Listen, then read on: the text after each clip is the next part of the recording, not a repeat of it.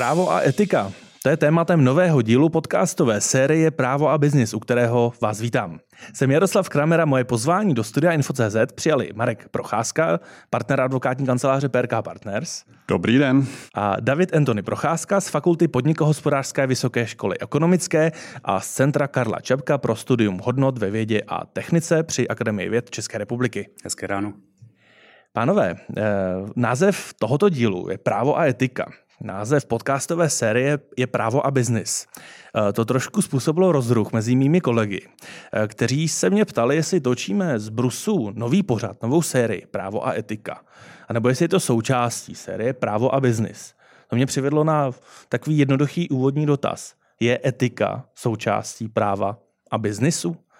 Jak se na to dívá Marek Procházka? Právo, můžu třeba hned říct, jako co se týče tím slovem, pochází asi tady u nás od uh, římského práva jus, jura, jurare, latinsky, znamená přísahat. Mm-hmm. Něco, že něco je pravda. Takže to není úplně normatický nebo normy, ale je to, co je pravda. Takže když to vezmeme čistě z tohoto úplně původního, velice praktického poměru, tak uh, je to tak, že je to trošku širší, než jenom to právo, jako možná dnes můžeme rozumět. A ještě k tomu moderní business etice se vychází hodně z takzvané smluvní etiky. To znamená, že to, co je povoleno nebo právě zakázáno, nebo tak, co se má dělat. Etika znamená, jak mám žít, co mám dělat, mm-hmm. jak mám rozhodovat v biznesu. Docela praktická teorie je, že je to nějaká smlouva, který manažer i vlastník z vlastní firmy má se firmou a to zahrnuje právní věci, to zahrnuje ale i věci, které nejsou úplně výslovně napsané v té smlouvě. To byl pohled právníka, ale já vím, že David není právník, tak máte na to stejný pohled nebo trochu jiný pohled? Předpokládám, že z vašeho pohledu snad etika je součástí biznesu. Já ještě Marka možná trochu doplním, mm-hmm. protože to velmi hezky otevřel a to, co ti majitelé firm nebo manažeři firm mají, tak mají obrovskou moc. A moc znamená zároveň odpovědnost. A odpovědnost bez znalosti toho, co je správné a co je dobré, tak může plodit hodně eh, problémů. A my můžeme to, co je správné a dobré, kodifikovat, anebo můžeme jako společnost vnímat, že tak to zkrátka je a není potřeba ani ho kodifikovat. To znamená, v momentě, kdy my si říkáme, ano, takhle bychom měli fungovat, eh, a není ani potřeba to upravovat, že tak každý dělá, tak eh, to často eh, ani žádná úprava neřeší. V momentě, kdy my tady říkáme, takhle bychom si přáli jako společnost fungovat, víme, že to je správné, Zároveň je tam potřeba nějaká normativita, to znamená, potřebujeme, aby se tak chovali i lidé, kterým to nepřijde jako úplně ideální způsob fungování, tak potom přichází ta normativní část. Z toho, co říkáte, se mi tady zdá, že business etika je ve skrze praktickou záležitostí. to není čistě to teoretická rozprava. Tuto odpověď jsem trochu předpokládal, ale když je tedy praktickou záležitostí, tak otázka je, jak na ním. Eh, Marek už tady zmiňoval, že co není zakázáno, je povoleno. Ono to hezky zní, ale v té praxi to možná úplně není tak jednoznačné. Pozor, pozor, to je právě to, co si hodně lidí v biznesu myslí. Mm-hmm. My jako kancelář máme často dotazy, jak to tedy přesně je. Je tohle to povolený anebo zakázaný? A když to je náhodou zakázaný, jaký jsou sankce? Protože teoreticky se dá taky uvažovat, jestli se vyplatí, čistě cynicky řečeno, třeba něco porušit a zaplatit uh, nějakou peněžnou částku jako sankci, ale vyplatí se to stále. Jo, takže to, myslím, je aspoň takový myšlení, který bych dneska označil trošku jako zastaralé, ale prostě historicky máme příklady, které takhle fungovaly. Ano. Rovnou dám jeden příklad, to je velmi známé minimálně v business, etice uh, case study na Ford Pinto. Mm. Je to tedy Teď máme hezké výročí 68. takže 68. rok eh, ve státech, kdy japonští a němečtí výrobci velmi silně tlačili eh, na eh, výrobu kvalitních, eh, malých subkompaktů jako automobilů, kteří, které svojí kvalitou vlastně převyšovaly nově americkou výrobu, to, co mohla americká výroba nabídnout. A firmy jako například Ford se k tomu postavili takovým způsobem, jak vlastně říká Marek, že si propočítávali, co se ještě vyplatí, co se ještě nevyplatí i v rámci nějakých bezpečnostních standardů. A ten Ford Pinto je takový známý příklad toho, že nebylo nelegální udělat něco špatně, v tomto případě namontování, namontování nádrže benzínové za zadní nápravu a v momentě, kdy do vás někdo narazil ze zádu, v poměrně malé rychlosti, ty crash testy ukazovaly u všech prototypů 20, km, 20 mil teda za hodinu, mm. tak vlastně ty, ty uh, Eh, ty nádrže buď to se protrhly, nebo dokonce explodovaly. Ale Ford si propočítal, že těch 5 eh, až 7 dolarů na jedno vozidlo, eh, tak aby udělal tu nádrž bezpečnější, se mu vlastně při těch 11 milionech prodaných kusů úplně nevyplácí.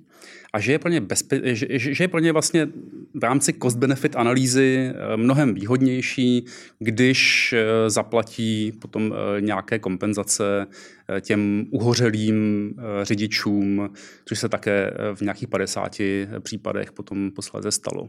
Ale to důležité je, že ty regulace přišly až asi o pět nebo šest let později a ten Ford věděl, že to přichází a propočítal si, že těch pět nebo šest let se mu ještě vyplatí to dělat tak, že ti lidé budou sice ohroženi, ale pro firmu to bude výhodnější a nedělá nic nelegálně. Abych si tady jenom naladil mor- morální kompas, toto jednání Fordu ale nebylo etické, minimálně. Jaký je váš první pocit? první pocit je, že ne. Když si, teď samozřejmě teďka trochu hraju na vaší morální intuici, to nemusí znamenat vždycky, že to je tak správně. ano. Eh, no právě, jako vlastně taky z hlediska právníka je to myšlení, to, co není zakázané, je povolené, v podstatě omyl. V podstatě omyl, protože za A se neúplně nedá vědět, co je opravdu zakázané. V trestním právu možná už víc, jo? tady v Česku u nás máme trestní odpovědnost právnických osob taky, takže tady to máme poměrně široké, ale úplně jasný to není, protože tam je hodně faktorů, soft faktorů, který můžou znamenat, že se to prostě nedá vyřešit nějakým právním posudkem, co je opravdu platí a neplatí, protože nelze úplně předvídat, jak se něco bude trvat, chovat v trhu, jaký jsou aspekty reputace, jaký jsou aspekty civilních nároků. Takže proti tomuto myšlení opravdu by každý, který v biznesu musí rozhodovat prakticky, se trošku měl zabrzdit. Jakože tohleto myšlení není úplně, jestli to je opravdu správný. Co je tedy z vašeho pohledu ideální stav? To znamená držet, držet se čistě toho, kde jsem si stoprocentně jistý a nepouštět se na tenký let, nebo naopak eh, díky tomu, že člověk neustále pokouší, kde jsou ty hranice, tak díky tomu ostatní si mohou být jistí, co je a není zakázáno. No, princip je ten, že v podstatě, když to tak prakticky řeknu, to, co se dá odůvodnit racionálně a vysvětlit, racionálně vysvětlit, taky takhle by se mělo případně postupovat. Jo. Ono je fenomén v biznesu, že a já jsem měl jeden, dva případy taky takzvaného white collar crime, teda ekonomická kriminalita. Mluvil jsem s kolegy, který v této oblasti působí mnohem déle než já, který tam působí třeba 40 let a říkali mi, že nepotkali jednoho pachatele za tu celou dobu, který by se cítil vinen. Je to omyl justice, je, nejsou pochopený, anebo to právě třeba prostě možná bylo neetické, ale rozhodně podle práva. Nikdo, nikdo se cítí, ano, to jsem něco teda udělal špatně. Právně špatně, jsem vinen ve smyslu trestní, trestních norem. To je zajímavý, ale to vede k tomu, že my všichni, ale speciálně taky a hodně taky v biznesu manažeři žijou ve vlastním světě a máme, vytvoříme si domněnku, jak by to teda mohlo fungovat, především, když něco chceme, že jo. Když chceme mít nějaký výsledek, chceme mít nějaký úspěch, chceme mít nějaký finanční výsledek, jako výsledek, který je pro nás dobrý.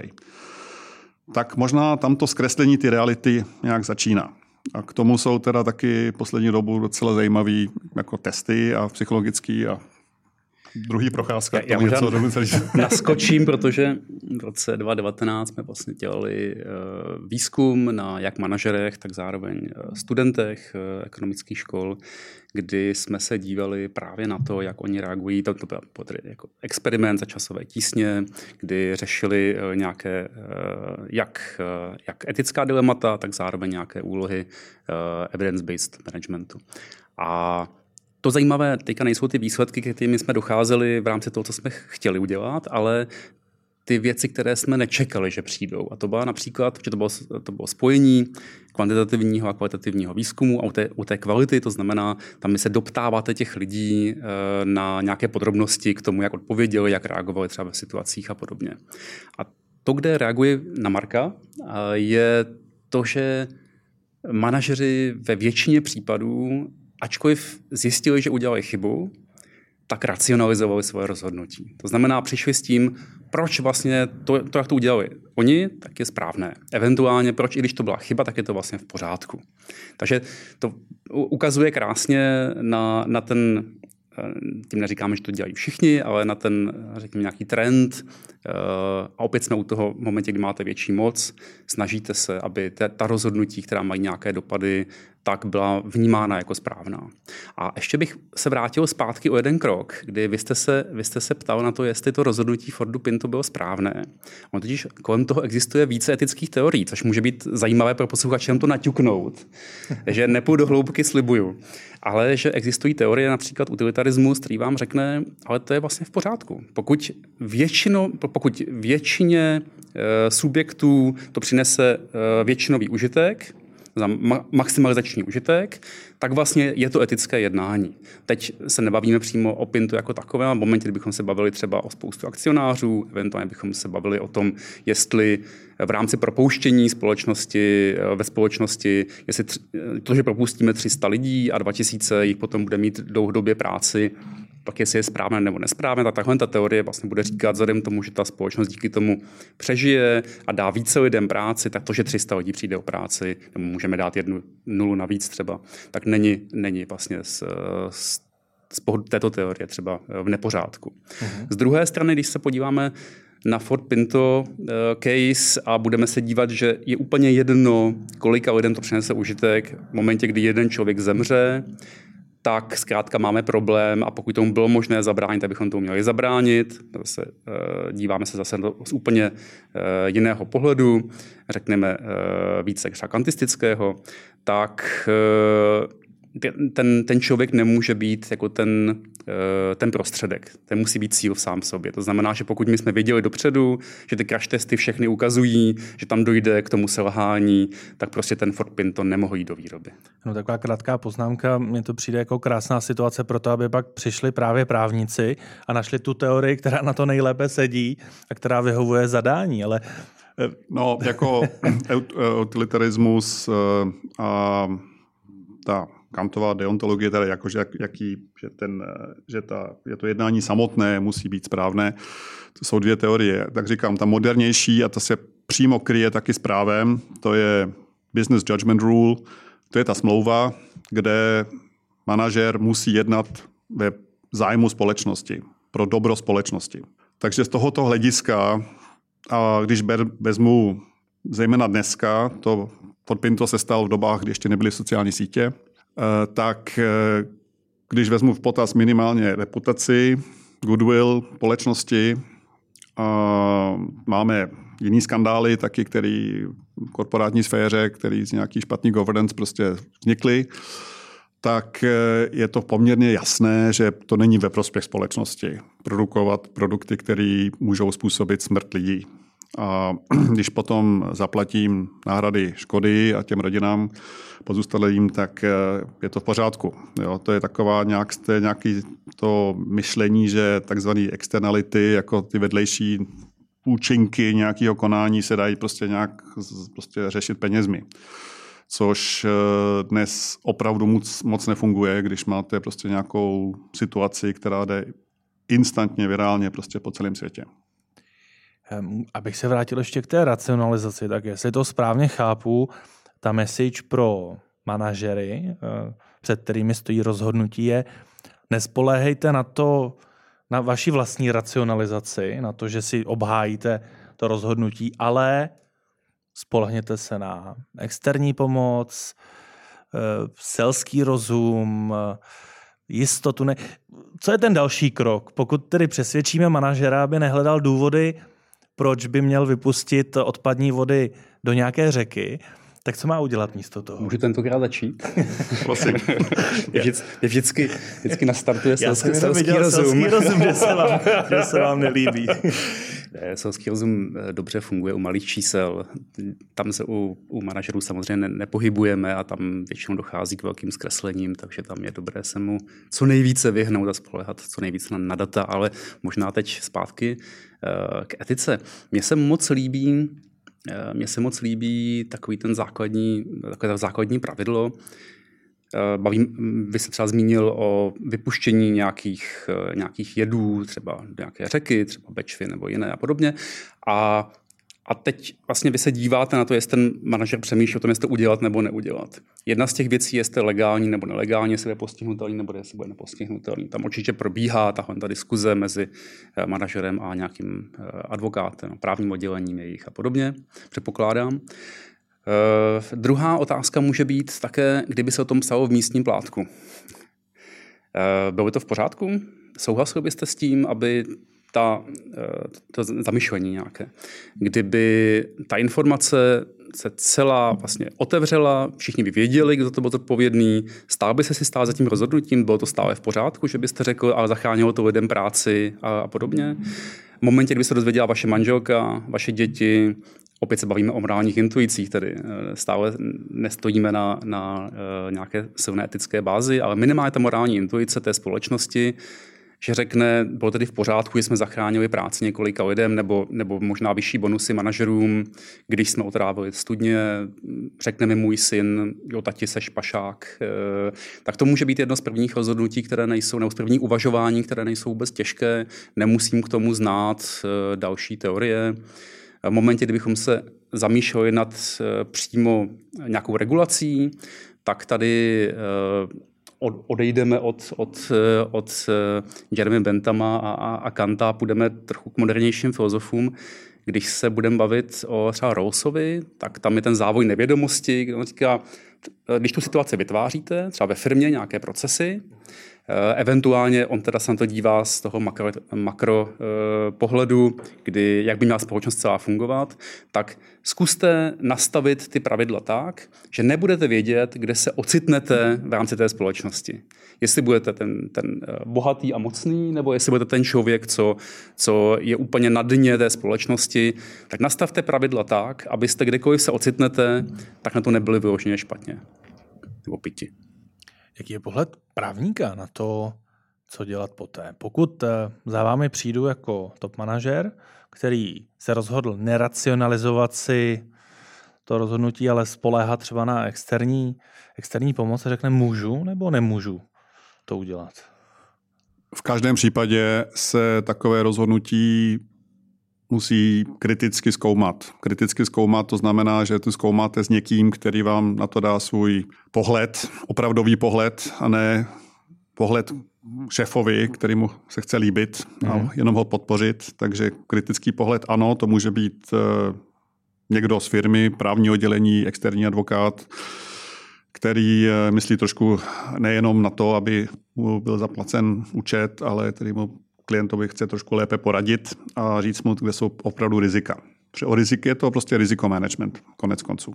A tohle právě jako pustil byste ten je do vody, když víte, že se tam vlastní rodina bude koupat, jako je to... Že, že vám do toho krátce skočím, panuje ale takové obecné přesvědčení, že po advokátech nebo po právních poradcích se chce, aby našli právě tu cestu, jak je možné to udělat.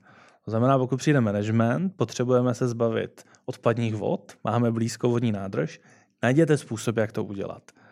Dalo by se říct, že v majoritě případů to takto skutečně je a to, co vy popisujete, je trošku atypické pro tu advokátní obec, jak o tom přemýšlíte. A nebo skutečně všichni právníci v sobě mají zakořeněno to, že přes určitou etickou hranici nejdou. Samozřejmě je těžké generalizovat, ale abychom si to zasadili do kontextu, že tohle zase tak často od právníka neslyšíme. Pozor, jako advokát je zodpovědný za to, co dělá. Jo? A je taky odpovědnost, taky právní odpovědnost, takže právník a advokát zejména nemůže radit nějak špatně. Jakoby. To, takže, takže hledat nějaký, takže buď to v podstatě něco je možné a ano, mluvíme o případech, kde samozřejmě to není černé a bílé. Hodně, svět je hodně šedej. Jako, a tam Eh, je, tam se často prostě neví, jak se něco má řešit a musí se to jistit a tam je ta role právníka najít tu správnou cestu a případně pomoct i tomu úřadu nebo státní místu, který to, to řeší, tohle, protože to není úplně, úplně, úplně občas jasné, ale současně a zejména dneska je teda bezpochybně nutné a pro advokáta zcela nezbytné upozornit na veškeré rizika, které z toho plynou. Protože jinak eh, efektivně jako potom je, se ten, ten advokát může být v těch stejných problémech jako klient. Když jsi zmínil ten stát, eh, je ta biznisová sféra citlivější na to téma etiky než stát, protože stát to má jednodušší. Tam, eh, co není povoleno, je zakázáno. Je to jednodušší přístup? No u státu je to jasné. Stát může konat jenom a pouze, to je právní stát, mm-hmm. jenom kde je, kde je nějaké pravidlo. Jinak stát konat nemůže. Každý konání státu musí, být, musí mít základ v nějakým, nějakým, zá, nějakým pravidlu, nějakým zákoně. Jinak stát vůbec nemůže jednat. Takže v tomto ohledu to, to je naše dohoda. To je naše dohoda. A často stát prostě pátra a tape, kde je vlastně, jestli něco smí dělat nebo nesmí, kde je ten zákon a no, asi tak. Já jsem se zamyslel, co, co tím vlastně myslíte tím státem? Jestli to je ta, ta zákonodárná slož, jako složka nebo ta výkona, bavíme se o úřednicích, bavíme se o lidech ve služebním poměru, bavíme se o politicích? Na každou z těch, těch částí bych asi, bych asi dal jenom odpověď. No, možná se bavíme o, o té části, na, eh, na kterou je nejvíce citlivá biznisová obec. Pokud eh, platí pravidla pro stát i soukromou sféru, například v oblasti GDPR, tak stát to má do jisté míry o něco jednodušší, protože tam například ty pokuty jdou z jedné kapsy do druhé. Takže jenom eh, spíše jsem uvažoval směrem, jestli to skutečně v tomto ohledu biznisová obec v dnešní době i v kontextu toho, když sám Marek zmiňoval, eh, že je potřeba jim dát kontext ke všemu, tak jestli to nemá čím dál tím těžší orientovat se v té šedé zóně. Hmm. Já se spíš, pokud vám nevadí, že, hmm. že, ma, že malinko odpovím na něco jiného, než se ptáte, tak mě to, mě to vede trochu k oblasti regulací. Jestli už neodcházím úplně od vaší otázky, nebo jestli tam Já bych se k oblasti regulace dostal. Dobře, takže, tak já, tak já takže, ještě tak, Marka, Takže to chce. ideálně, ideálně můžete eh, nakopnout toto téma a budeme v něm pokračovat. Dobře. Um, jedna z věcí, co uh, jak manažery, tak, tak majitelé firm někdy trápí a někdo jsou za to velmi rádi, jsou pravidla, jsou nastavená pravidla. Eh, často se bavíme o tom, že i pravidla neměla existovat, že by si měl nějak vytvářet trh, eh, že bychom měli mít co nejméně regulací. To ale zároveň vznáší určitou nejistotu. Do toho můžu tedy, můžu tedy i jako třeba zahraniční investor eh, sem do Česka přijít, investovat své peníze, když nevím, jakým způsobem bude do budoucna třeba fungovat, jak, jak, jaké budou tlaky a podobně. Z druhé strany, když máme příliš svázanou regulaci, nemůžeme se moc hýbat doprava, doleva, takže hledat ten, ten střed toho, kdy střed, tedy ne střed, kdy víme, jak, jaká jsou pravidla hry. Mně se to to líbí mnohem víc než to ošklivé regulace. Že víme, jak se hra hraje, víme, jak ta deskovka to má nastavené, jestli jsou kostky šestistěné nebo desetistěné a podobně. A, a z druhé strany tam dostatečně, eh, dostatečné množství svobody, aby se mohla projevit třeba ta podnikatelská tvořivost. Když jsou zmíněna pravidla hry, tak eh, pro správnou hru je potřeba rozhodčí někoho, kdo sleduje, zda jsou dodržována pravidla. Přesto ale v poslední době, já vím, že to je, Marku, také téma, které vás zajímá, se nám stává, že v některých oblastech, třeba oblasti obsahu na sociálních sítích, eh, přenáší stát eh, ten dozor toho rozhodčího na ty sam, sam, samotné soukromé společnosti. Takže to se nám možná ještě o to více komplikuje. To je jedna z nejaktuálnějších otázek. Eh, nově regulovaná v Evropské unii eh, Digital Services Act, v podstatě nařízení o digitálních službách, kde se nedá říct, že úplně přímo dozor je, eh, je, je přenosen na, na, na společnosti, na, na platformy, ale oni jsou zodpovědní identifikovat rizika, mimo jiné, a hlásit je. Um, tam je samozřejmě otázka, velká otázka, jak to bude, jak to bude fungovat. Jaký jsou to rizika, jo, jaký, kde když už jsem začal tento podcast slovem pravda, tak co je, co je teda ta pravda? Tady mají povinnost se pečovat o pravdu, nebo, poči, nebo mají povinnost zase se starat o to, na co se klikne nejvíc, protože to generuje nejvíc reklam a nejvíc pozornosti. Mně se moc líbí otázky, které nejsou vyřešené. I z pohledu etiky ku podivu spousta věcí vyřešená není. To je jedna z věcí, která mě na tom neskutečně láká. A když se dostáváme k oblasti například AI, eventuálně eh, algoritmů, které využívají sociální sítě, tak to není úplně zřejmé. Eh, a to je vlastně zajímavé na tom. Mm.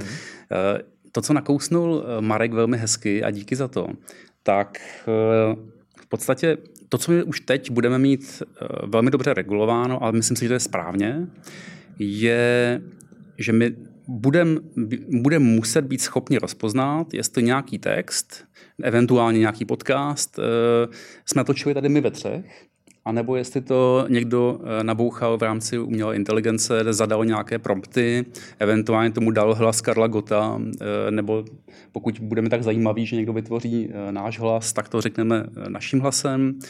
A, a budeme, no měli bychom být schopni rozpoznat na základě nějakého titulku, že to je generovaný text umělou inteligencí, nebo že to je generovaný nějaký další obsah. Promiň, mhm. jedinou věc si říct k tomu ještě, ale to, co tam nemáme, a to je to, co, to, to, je to, co chci zmínit a, a dát do toho ten takový kick, a co jsme řešili nedávno na úřadu vlády i na, i na kulatém stole eh, v poslanecké sněmovně, je to, že eh, amplifikační algoritmy, které využívají sociální sítě, ne, nemají nebo neprospívají nikomu jinému, než té firmě jako takové, respektive jejich eh, akcionářům. No, pro A kontext ten, eh, amplifikační algoritmy, co tedy konkrétně? To, co vy uvidíte znamená. na sociálních sítích. Pokud eh, jste boomer a máte Facebook stále ještě jako já, tak to, co já uvidím, tak nebudou posty, nebo všechny posty mých kamarádů a budou to jenom ty posty, které jsou nějakým způsobem zajímavější a můžou generovat víc nějakých reakcí, což znamená, že v rámci těch více reakcí můžou vidět třeba víc reklamy a tím pádem to přináší zisk té společnosti. To je problém, poněvadž v momentě, kdy jsme se tady před rokem a půl, mám pocit, bavili o nějakých omezováních, tak první věc, co bylo změno, byla svoboda slova. Nicméně už ten amplifikační algoritmus vám pokřivuje svobodu slova tím, že vám neukáže všechny ty názory vašich kamarádů. On pouze ukáže to, co přináší nejvyšší zisk. Takže to nepokřivuje svobodu slova, naopak ten amplifikační algoritmus pokřivuje demokracii. V momentě, kdy já tam budu mít uh, post, který bude uh, vyvolávat spoustu emocí, Eh, tím pádem hodně lidí se na to podívá, proklikne to třeba v autobuse, scrollujeme, abychom se podívali, co může být na první pohled zajímavé. Eh, bude to něco, co přitáhne velkou pozornost, i když to třeba bude nepravdivé, eh, ale ta pozornost tam je tak přitáhnete hodně, hodně uh, lajků, hodně shlédnutí, hodně peněz z reklamy, ale zároveň nejenom, že vy pomáháte té společnosti, aby vydělala spoustu peněz, ale zároveň to pokřivuje ten pohled na to, co se doopravdy děje v té společnosti. Současně. Toto je příklad, abych to přirovnal k tomu Fordu Pinto, kdy to není nelegální, mm-hmm. je to nějakým způsobem neetické. A teď jde o to asi najít tu hranici toho, kdy je to až natolik neetické, že by bylo vhodné s tím něco udělat. Že bylo vhodné, aby to bylo nelegální.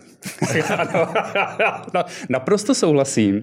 Ono to není tak jednoduchá diskuze, vedeme ji už delší dobu ať už s naším zastoupením v EU, tak vlastně na, na půdě poslanecké sněmovny. Já říkám, v červnu k tomu byl i kulatý stůl. A, není, a jsem rád, že to není uh, naší politickou reprezentací bráno na lehkou váhu. Jsem za to velmi rád. Uh, na druhou stranu to není jednoduché zhmotnit. Protože to první, co, co vlastně dostanete jako odpověď, je, a kdo, kdo, kdo to má dělat? Kdo to má kontrolovat? Kdo se o to má starat? A ta výborná odpověď na to je, no rozhodně ne vy, rozhodně ne, aby se vytvářel další regulační úřad. A pojďme to udělat podobným způsobem, jako jsou regulovány farmaceutické společnosti. A ty jsou zodpovědné za to, co vychází z jejich továren. Úplně stejným způsobem musí být zodpovědný, eh, ať už to bude eh, X, nebo to bude Meta, nebo, nebo další společnosti, musí být zodpovědní za ten obsah, který vychází, i za ty škody, které, které mělo páchat. A tím pádem přenášíte tu odpovědnost eh, na, na toho vlastně výrobce slash zprostředkovatele. Kde je ta hranice toho, že je určité jednání nebo chování tak moc neetické, že by se mělo stát nelegální? A jenom, pardon, já, já tu otázku ještě upravím, ono to je nejenom neetické, ale zároveň to poškuzuje základy demokracie. A to je už jako mnohem silnější ale kalibr. ne v takové bych. míře, aby to bylo nelegální, protože samozřejmě zde máme určitá ustanovení, třeba v rámci ústavy. Které... pozadu.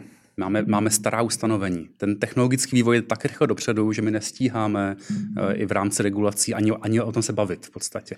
Ale předávám Markovi. Abych, abych navázal, ono obecně je faktem, že právo je pozadu za vývojem společnosti. Dá se říct ale, že v těchto oblastech je tak moc pozadu, až je to problémem? Jistě. Ano, je to normální proces. Jako právo, zákonodárský proces reaguje na vývoj ve společnosti. A v tomto případě ty problémy ani ještě netušíme, které z toho můžou zrůst.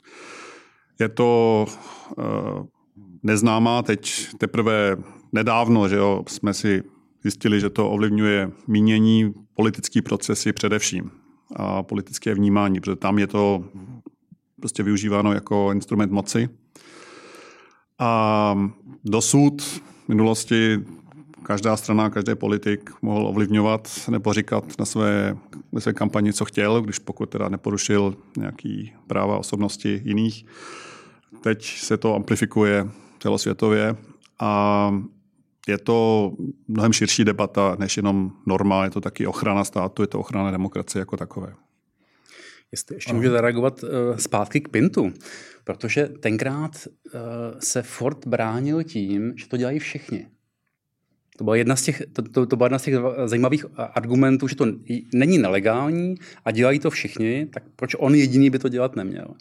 A my jsme tady vlastně ve velice podobné situaci, kdy si řeknete, teď jsou volby na Slovensku, eh, vidíme, co se děje na sociálních sítích, eh, volby v Kanadě, že budou se nám blížit eh, volby u nás, tak uvidíme, jakým způsobem budou, budou ty algoritmy dále, dále pokřivovat to, co jako reálně vidíme a vnímáme jako v rámci společnosti. Ale když budu, řekněme, že by se stala nepravděpodobná věc a byl bych v politice, eh, tak ta moje otázka bude, když to dělají všichni a využívají to, mám já jediný to nepoužívat a prohrát volby? Nechávám velký otazník zatím. Tak ono, nemusíme vytahovat politiku, můžeme se podívat na, na to, jak lidé jezdí. Jako když všichni ve městě jezdí 55, tak eh, já si tím také obhájím to, že nejezdím podle předpisu. Ale co jste chtěl dodat, Marku? Ne, tak uh, problém je taky potlačování jiných ob- obsahů, že jo? Ten, ty mm-hmm. algoritmy pak uh, prosazují ten jeden názor vůči jiným, takže ten druhý potom už není slyšen.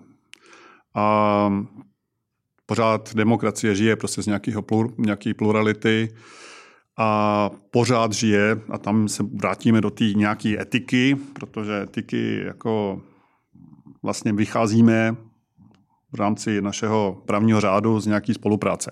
Každý zákon je nějaký kompromis. A každý kompromis znamená nějakou spolupráci a tady tento trend prostě rozděluje společnost maximálně. Našli bychom takto závěrem ještě nějaké další oblasti, ve kterých už je třeba ta norma tak moc neetická, toho chování v daném segmentu, že by bylo vhodné, aby zasáhl zákonodárce.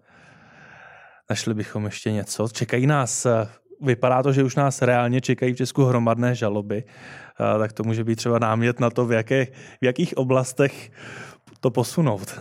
tak právník se netváří moc nadšeně. Já jsem třeba velmi zvědavý na to, jak vlastně budou soudy reagovat na to, až ty hromadné žaloby bude psát umělá inteligence za lidi. A jestli to vlastně bude v pořádku, nebo, nebo ne, to nevím. Jestli to, to, to je jedna jako z věcí, co, co vidím jako velmi, velmi reálnou, velmi brzy. A vůbec otázky kolem autorství, využívání, teď řešíme na akademické půdě, že co, co z toho, co napíše chat GPT, je vlastně v pořádku a co není. Za mě ku příkladu, eh, pokud GPT já použiju, nebo, nebo jiný systém já použiji na to, aby mi zlepšil gramatiku, ale ty prompty byly moje, tak v podstatě bych tu neviděl žádný problém. Eh, akademická obec se k tomu spíš staví zdrženlivěji a musí být citováno všechno, kde chat GPT byl využíván minimálně, aspoň podle standardu APA, což mi vlastně přijde poměrně svazující, že bychom spíš měli využívat ty, ty možnosti, co, co umělá inteligence přináší. Další věc, co mi tam přijde velmi zajímavé téma a stále úplně nevím, jak, jak ho uchopit v celé své šíři. To je využívání whiteboxu a, a blackboxu, to znamená jenom velmi rychle pro posluchače, eh, velmi zkráceně a zjednodušeně, když vím, jakým způsobem umělá inteligence došla k tomu rozhodnutí, k kterému došla, respektive nemusím to vědět, ale jsem schopen to zpětně dohledat, eh, versus když to nejsem schopen běžen, eh, když to nejsem schopen dohledat, ani když se snažím, tomu se říká tzv. blackboxy, že nějak došla k rozhodnutí, doufejme, že je správné, na základě větších množství dat eh, vidíme, že správné bývá, ale třeba když mu svěříme kritickou infrastrukturu, eh, jaké může potenciální dopady a k tomu opět jako neexistuje třeba žádná regulace. Těch témat je celá, celá řada. je teda, to, co je právně teda zajímavý, téma efektivně je takový ten přesun víceméně státního dozoru na ty soukromé subjekty. I když tam je potom stejně nějaká forma dozoru, má tam zejména u těch velkých platform, má tam probíhat podle nařízení, opakuju, o digitálních službách, který bude platit přímo už od začátku příštího roku, tak eh, je tam audit, je tam dozor, nějaké, nějaké formy tam je, ale dosud standardně stát přenáší svoje úkoly na soukromé subjekty. Jmenuje se to koncese, jsou tam, to, je, to jsou staré úkoly um, a právní instrumenty. Tohle je nějaký nový hybrid mezi samoregulací nějakého oboru a státním dozorem.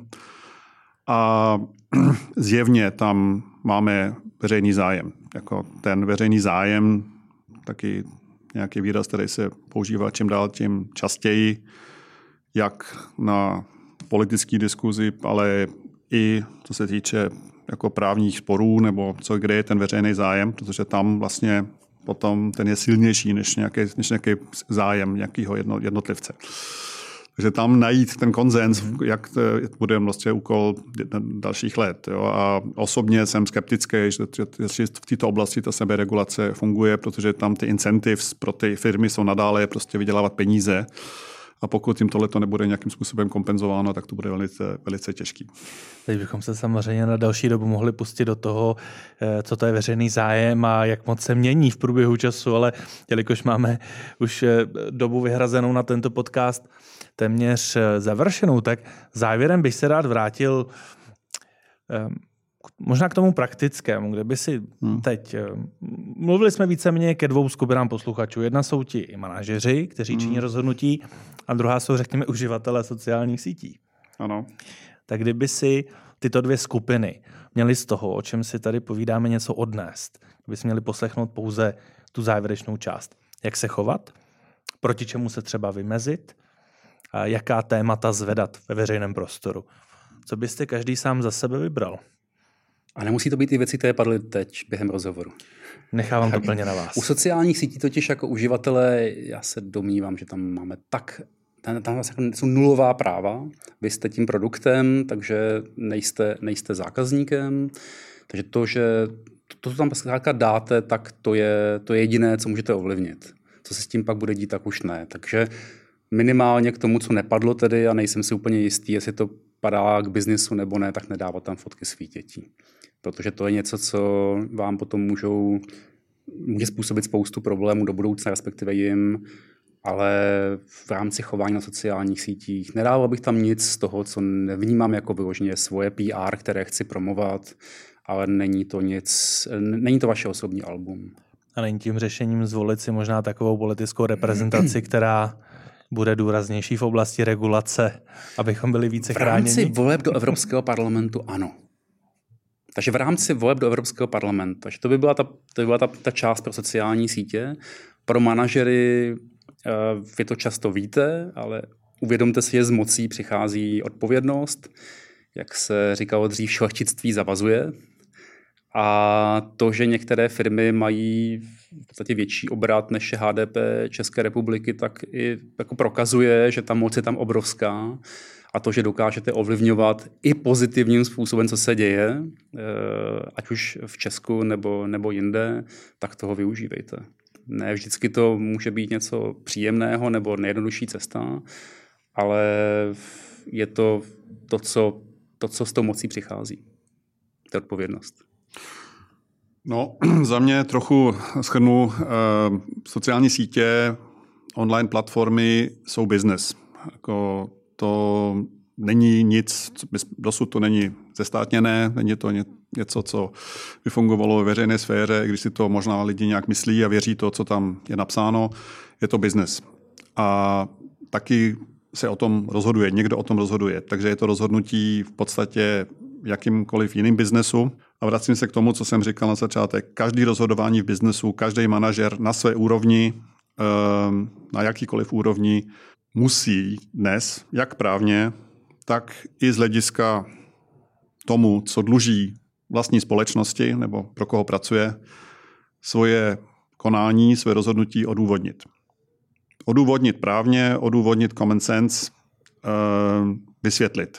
Většinou jsou, věc, jsou věci, které nejsou úplně v pořádku, morálně jsou těžce se dají vysvětlit. Často mají potom jiný problémy, třeba daňový, nějaký nestandardní transakce. Takže dá se to vysvětlit, to je to, co dluží společnosti, za to může být taky zodpovědný, když to může vysvětlit, že takhle se rozumně, racionálně rozhodnul, tak mu nic eh, nehrozí a to samý platí i pro sociální sítě je to, to, to, to zlaté pravidlo, které momentálně máme, nic jiného nemáme a s tím prostě musíme pracovat a manažeři a jednatele a členi představenstva si toto musí víceméně dobře uvědomit. Pokud si z toho tady odnesu, eh, že v mém vlastním biznisu, pokud něco nedokážu vysvětlit například lokálnímu novináři nebo své rodině, je to potenciálně neetické, bude mi to stačit. Aspoň do základu. V rámci morálních intuic ano. je to o svědomí. To svědomí máme pozoruhodné, protože máme je víceméně všichni stejné. Já si nemyslím, že tam to je nějaké kolektivní podvědomí, který funguje. Tam to jsou taky psychologické studie zajímavé. Takže svědomí tam prostě je a dá se to taky trénovat. Dá se to trénovat tomu poslouchat trochu víc a trochu méně. Takže je to, taková, je to takový hezký trénink, který se dá dělat jako víceméně kdykoliv, kdykoliv. Pánové, díky moc za to, že já i posluchači odcházíme s domácím úkolem. Díky moc za váš čas. Hostem podcastu Právo a biznis byli Marek Procházka. Velice děkuji. A David Anthony Procházka. Děkuji za pozvání.